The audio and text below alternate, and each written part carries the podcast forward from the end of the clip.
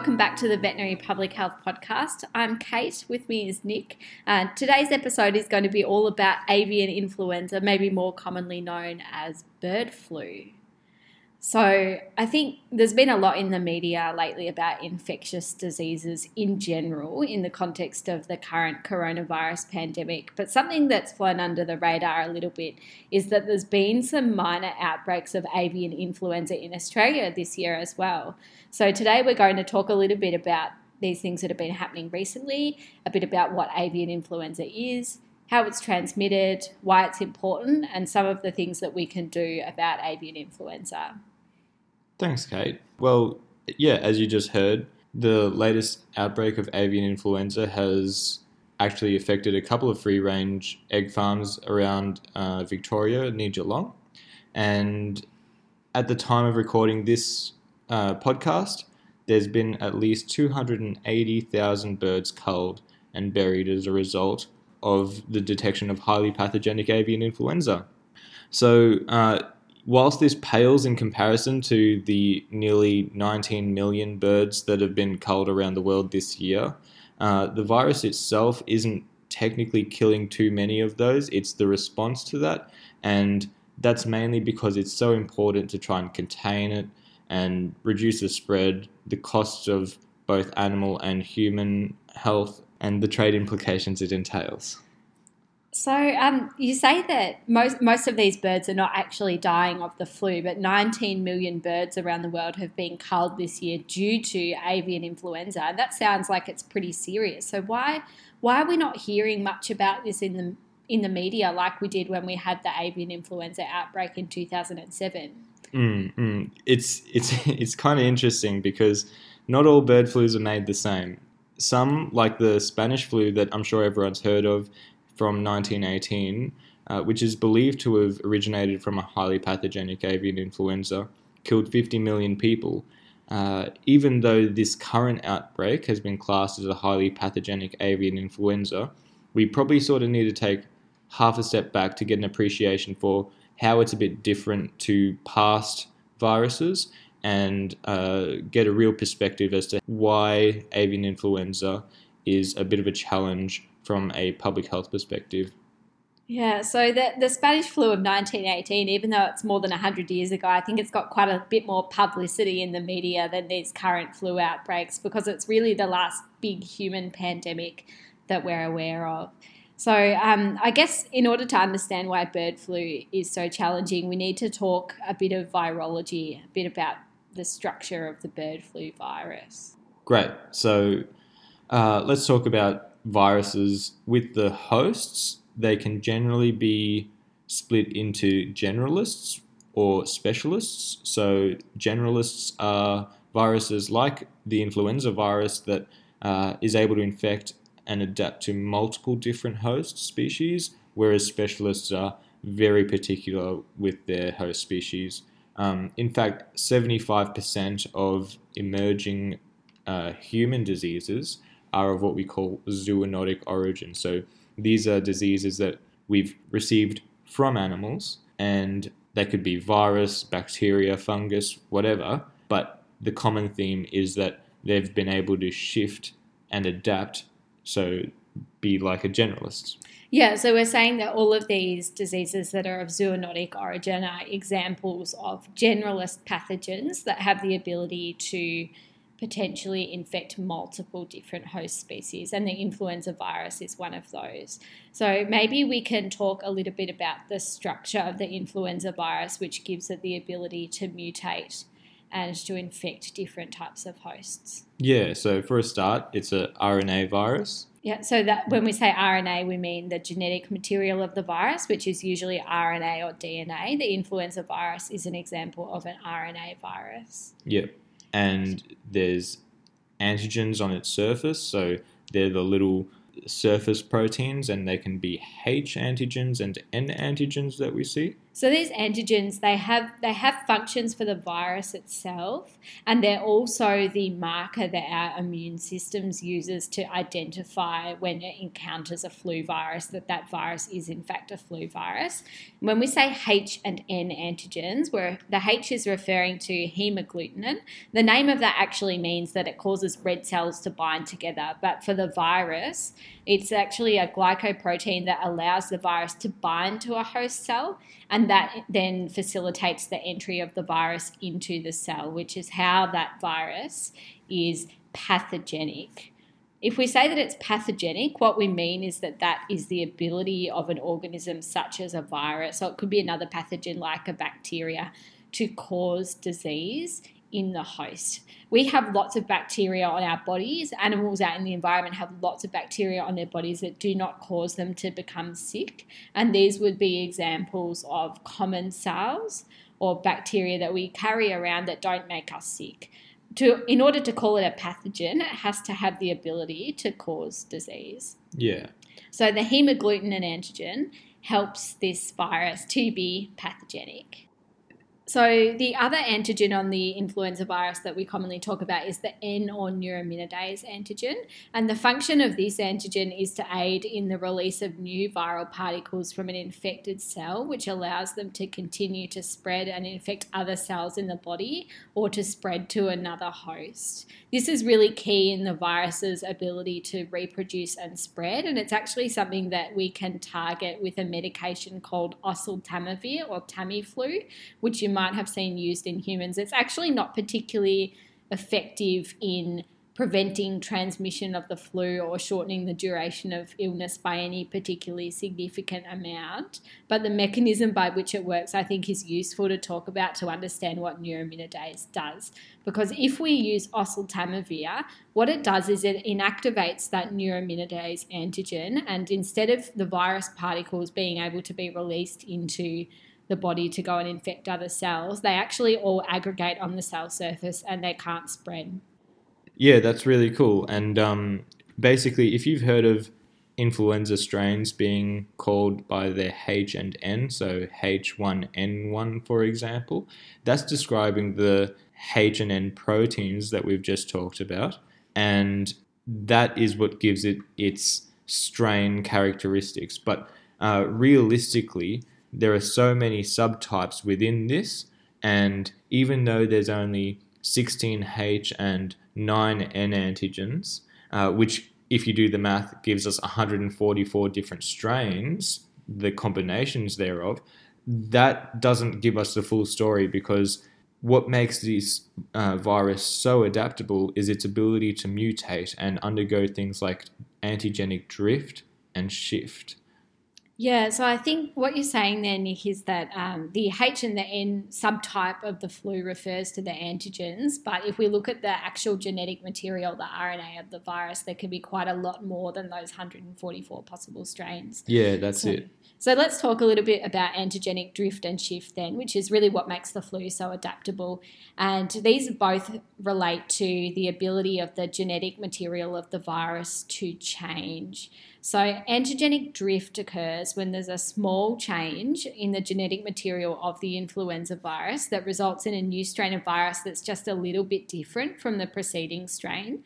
And if somebody, a person or an animal, has been infected with that original virus and they have survived that infection and developed immunity, there's usually going to be some cross immunity between that old virus and the new virus. And the same applies if that person for example, had been immunised against a strain of flu that is quite similar to what the new strain that has been drifted into is like. We can contrast that to antigenic shift, which is a much more abrupt and significant change in the genome of the influenza virus that results in a very, very different virus to what is out in the community, and there may be little or no immunity to that.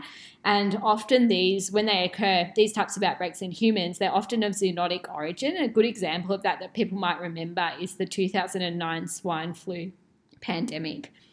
Uh, some of these animal origin viruses can have combinations that of the antigens that are so different from the same subtype in humans that people might not have immunity to the new virus. So even if it's a H1N1 virus and you've previously been infected with or immunized against a different strain of H1N1, if one comes across from an an animal origin, the genetic material might be so different that you wouldn't have cross immunity to that. So they, they can be antigenically the same, but they can be gen- genomically quite different, or they could be completely antigenically different to anything that's out there in the human population. Yeah, cool. So because there's just so many different variations and it gets all confusing, we try and keep it simple and we just say there's high pathogenic avian influenza and low pathogenicity avian influenza. And that sort of just gives us an idea as to how much disease it's likely to cause in a flock if it infects it. So there are three criteria that classify it as highly pathogenic avian influenza, and it just needs one of these. So a greater than 75% mortality in infected birds. So for every uh, 100 birds it infects, it'll kill 75. A greater than 1.2 P index, which is uh, the number of birds that develop symptoms for every case of avian influenza.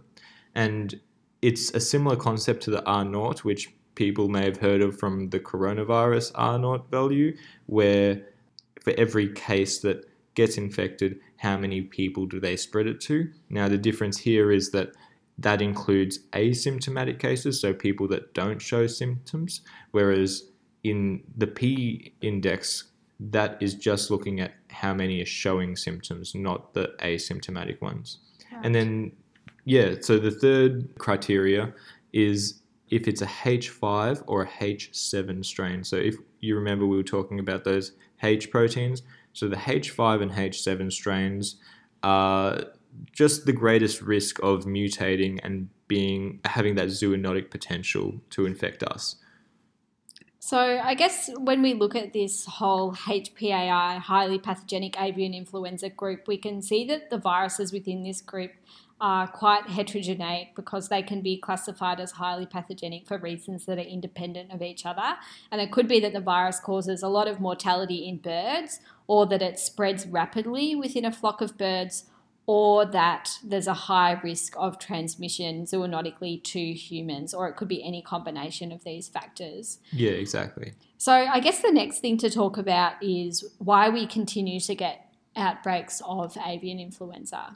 Mm. So, aside from the fact that it mutates and stuff, well, it's got a what we call a reservoir, so a, a group of animals that it naturally occurs in that don't show very many symptoms and and in avian influenza case it's it's the waterfowl reservoir so um, birds like ducks and geese and swans and all those other water birds which often migrate uh, and have migratory patterns around the world it often doesn't show signs or symptoms in any of these and it'll just spread in their poo and this is what's called an adapted host. So the virus has adapted so well to this host that it's able to survive and replicate and spread around the world without showing symptoms, except for the fact that it will show symptoms in its semi adapted and non adapted hosts. So I guess what we're saying there is that. Um, the there are lots of waterfowl that are not very susceptible to avian influenza and they can just carry it around and then other birds can catch it from them.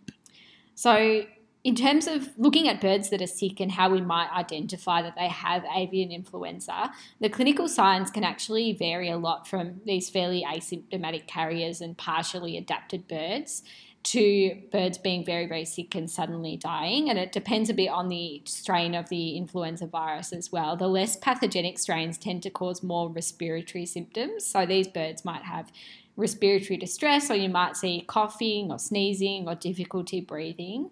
And in the more severe cases, you'll see that there's more gastrointestinal symptoms. So these birds will tend to have diarrhea, they'll go off their food, and often they can suddenly drop dead.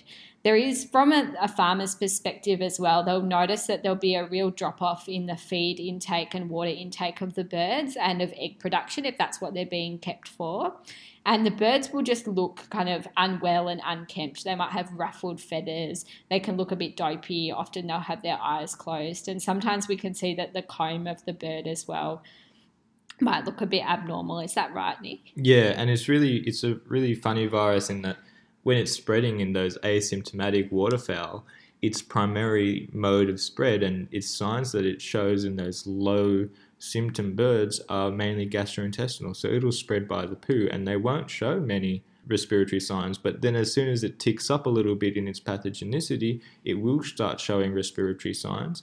And then, when it gets to that really highly pathogenic stage, it'll go full blown both respiratory and gastrointestinal. And a bird, a whole shed can be dead in 24 to 48 hours. It's crazy. So, Nic, maybe for other vets out there, we can talk a little bit about if you're looking at a sick bird and you think it might have avian influenza, some differential diagnoses that you might like to consider. Yeah, so like Newcastle disease or acute fowl cholera, other septic diseases, infectious laryngotracheitis, and poisonings and cellulitis of the wattle. Um, all those things come on into your differentials, and when you do see any of those, it's they're generally reportable diseases. So you send a sample in and do your due diligence. So in, in the way that this relates to humans, there are specific populations that are really at risk of zoonotic disease here, which is um, people who would be in frequent contact with birds, particularly in areas where there is poor sanitation. And we see, if you look at patterns of avian influenza outbreaks worldwide and uh, and episodes of zoonotic transmission, they do commonly occur in areas where people might keep a lot of backyard chickens and there can be some poor sanitation. And I guess here it's worth mentioning too that theoretically there's the potential for reverse zoonosis, where if there's a densely populated group of humans around a group of fowl, that there there's potential here for the human flu adapted virus to become a, a strain that would infect the birds as well. But um, other than zoonotic potential, what are some reasons why we should be concerned about avian influenza? Mm, so, uh, the obvious one first up is animal welfare, and that's just purely because so many birds are dying and getting sick around the world every year. The environmental impact as well plays a part because for all these birds that we cull, we have to find out, figure out what we're actually doing with those. So, with outbreaks happening more frequently, where do we either bury or burn or what, what we actually do with, with those birds. Yeah, so it generates quite a large amount of waste, doesn't it, when you need to cull a significant number of birds? Yeah, and then with that comes the economic impact. So it's not just the direct cost of not having those birds, but it's the flow on effect in trade implications and in a very vertically integrated system. Yeah, so what, what do you mean there by a vertically integrated system? Oftentimes when we're, we're looking at a farming system, these farming systems where there's birds that go in and go out and it's, it's it moves like machinery, when you take one cog out of the wheel, then it has flow on effects above and below the chain. So downstream is the consumers not being able to get the eggs, but upstream it's the fact that there's all those layer birds the pullets that are growing up, if they're cold, then you have to go even further back. So we're we're affecting not just an individual group of birds, but we might be affecting a whole supply chain, which obviously has That's wider it. impact. Exactly. Thank you. so there is also there's a wider economic and societal impact of bird flu, and I think that we can we can compare and contrast some of these impacts with things that people might be more familiar with from the coronavirus pandemic. I think we've seen that there's been a really large impact on society as a whole in terms of people's lifestyles, employment, security of income, people's living arrangements, lots of things other than individual people becoming sick. And as we just sort of touched on, there's a lot more to bird flu than birds becoming sick and having to cull a number of birds to try and control an outbreak. Exactly, yeah. So I guess one of the, the main strategies that we have in fighting the human influenza viruses is to vaccinate people against the flu. Is vaccinating birds an option? Yes and no. Have I asked a difficult question? Yeah, well, there's okay. there's pros and cons of vaccinating. To be honest, with vac- for a start, vaccinating is difficult. you need to have two doses of, vac- of a vaccine five to seven weeks apart, and you need to inject that into every bird. And if you've got a shed of 20,000 birds, it's a logistical nightmare. So, what you're saying is it's not something that we can just put into the food or the water and vaccinate all the birds. No, it's it's a little lot, little bit more complicated than that. And um, well, I guess we'll just go into the cons first for vaccinating. Vaccinated birds can still catch and shed the virus, so they can still pass it on to others.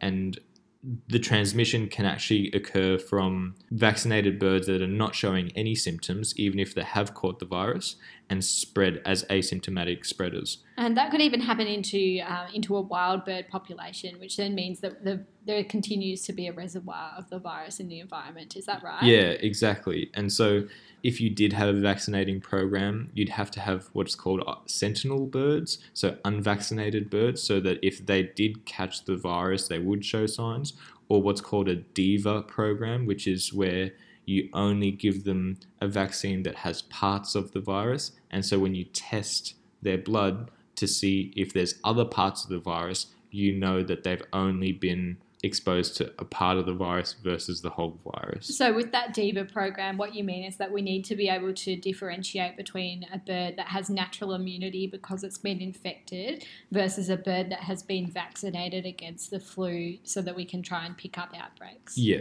exactly. And then finally, in addition to having to inject every bird, you actually need to produce the vaccine. So producing a vaccine, as you know, takes takes quite a while.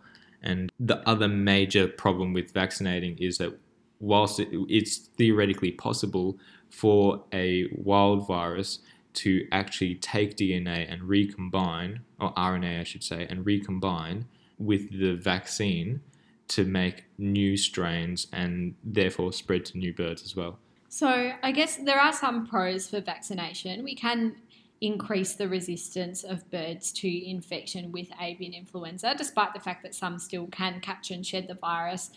There will be some birds that will become resistant to the flu, and the severity of symptoms will be a lot lower and the, the rate of death amongst infected birds will be lower as well. It does decrease the spread of the virus compared to not vaccinating, which can help um, to minimize the exponential spread of an outbreak as well as reducing exposure to humans and potential zoonotic transmission. Mm-hmm.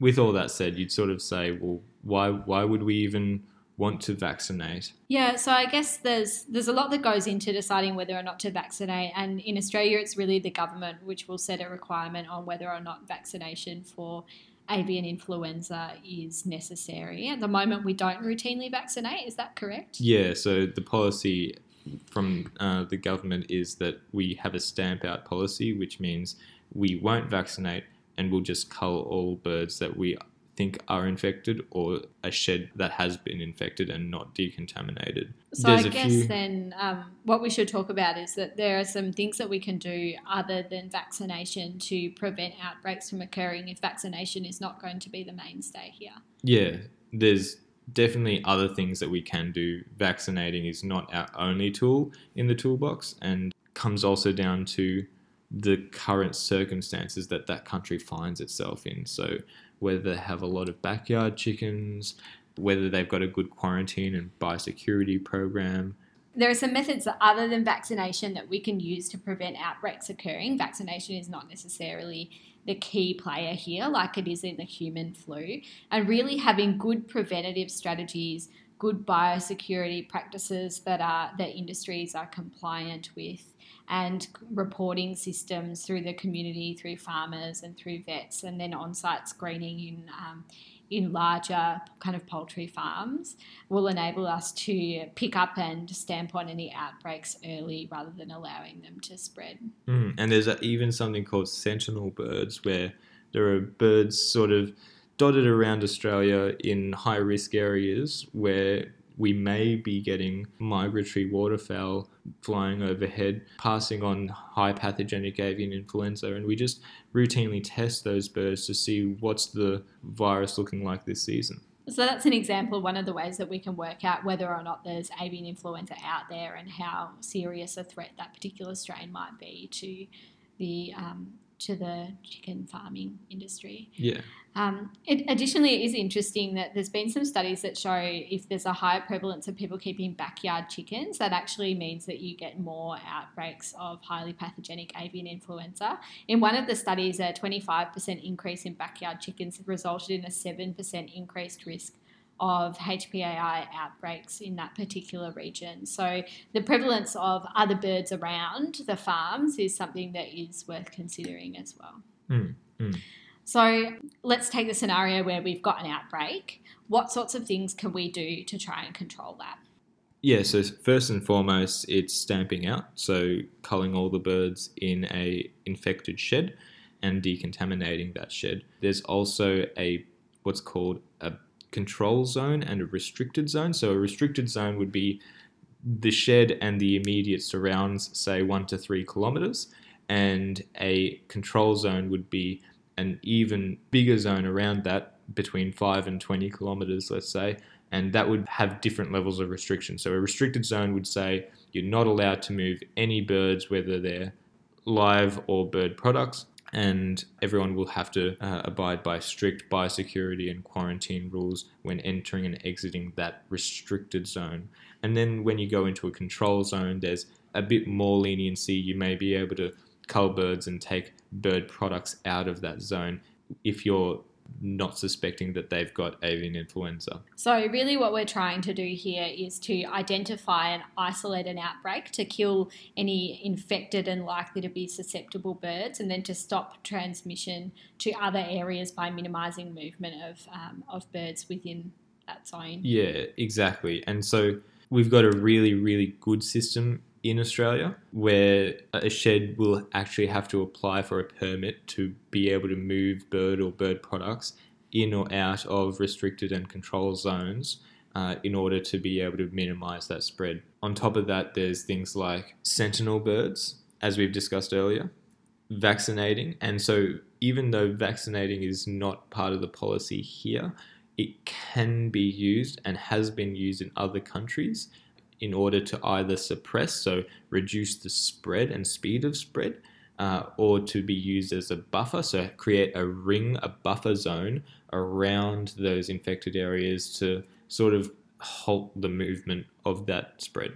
And then there's targeted vaccination, so that may be for someone like adjacent to a poultry farm where they've got some backyard chickens. And then I've, I sort of flagged biosecurity earlier, and I, I understand how biosecurity can be a little bit difficult in a backyard chicken sense, uh, but it is also really vital that biosecurity occurs from people in a backyard setting to bird shows to on site chicken farms where they dress up in suits to ensure that the best biosecurity uh, is maintained between sites, so trucks are washed down to minimize any potential spread, and between countries. And uh, this is a big one because when there's such a highly vertically integrated system where birds or eggs are imported from overseas, you don't want to be sending viral material, bringing it in or taking it out of Australia. And with that comes all the trade implications where if there is an outbreak and the country reports that outbreak to the International Organization for Animal Health, the World Organization for Animal Health, other countries will sort of say, oh, we don't want to import any poultry products from this area anymore because we don't want to be bringing avian influenza into our country. It is bad for trade, but it's also an international obligation based on the fact that if they had it, we would be wanting to know that information too. So, I guess there to just clarify the difference between quarantine and biosecurity, because I think that those are two terms that have a little bit of overlap but are distinctly different from each other. Quarantine is really about identifying an outbreak and then trying to lock down an appropriate surrounding area to prevent further spread of that. And biosecurity is more about the routine measures that we do to maintain good hygiene and try to avoid importing a virus into an area where it's not currently present. Yeah, exactly. So I think that's just about all that we had to say about avian influenza. I hope that you've enjoyed the episode and learnt a little bit about it. We might just end with a quick little recap of some of the key points that we've discussed today. Um, so there are quite a lot of different types of avian influenza, and there's a constant reservoir in the water birds in our environment. Different strains can behave quite differently and are broadly classified into highly pathogenic avian influenza and low pathogenicity avian influenza, which in practice means a variety of things because the criteria in order to meet high pathogenic avian influenza um, can encompass whether or not it's a severe disease in birds or the zoonotic potential of that particular strain of the virus. Yeah, and I mean we didn't even we didn't even talk about low pathogenic avian influenza because there's there's low pathogenic avian influenza ha- outbreaks that happen all the time, and whilst the term sounds like it's not that big a deal, I mean you can have fifty percent mortality in a flock in infected birds, and that that's a big deal in humans, you know. Yeah, so we say low pathogenic and high pathogenic, but it doesn't really necessarily mean an awful lot in practice. Yeah. So the major concerns for for health and for the economy are when avian influenza gets into a poultry farm, in which case it can have a large impact on both animal welfare and an economic impact on that farm and the wider poultry industry, or when it might have zoonotic potential and mutates into a strain that infects humans. Mm. Um, if we have an outbreak, there are a few different things that we can do to try and control an outbreak. Do you want to recap some of those, Nic? Yeah, so that's everything like uh, we were talking about in terms of stamping out, biosecurity, quarantine, possibly vaccinating, but that's not really performed much in Australia, and having testing of those sentinel birds or birds in other flocks in the area. And and this is all stuff that we are currently doing in Victoria because even though an outbreak of 280,000 birds doesn't sound as like a lot compared to the fact that we've got what 19 million layer hens in Australia, it's still that that potential risk that we don't want to be entering. Yeah, so I guess what we're trying to say there is that avian influenza outbreaks are quite common, but our approach to managing them in Australia is quite robust, and there's a there's a very good framework of what to do to try and prevent outbreaks, and then if there's an established outbreak, what to do to try and control that, and then the associated reporting obligations. Hmm. So, um, thanks for listening, everybody. Hope you've enjoyed the podcast. Yeah, it was pretty full on. There's a lot of information there. Hope you've learned a little bit about the flu and had a break from the other infectious disease that shall not be named that has had too much attention in the media lately.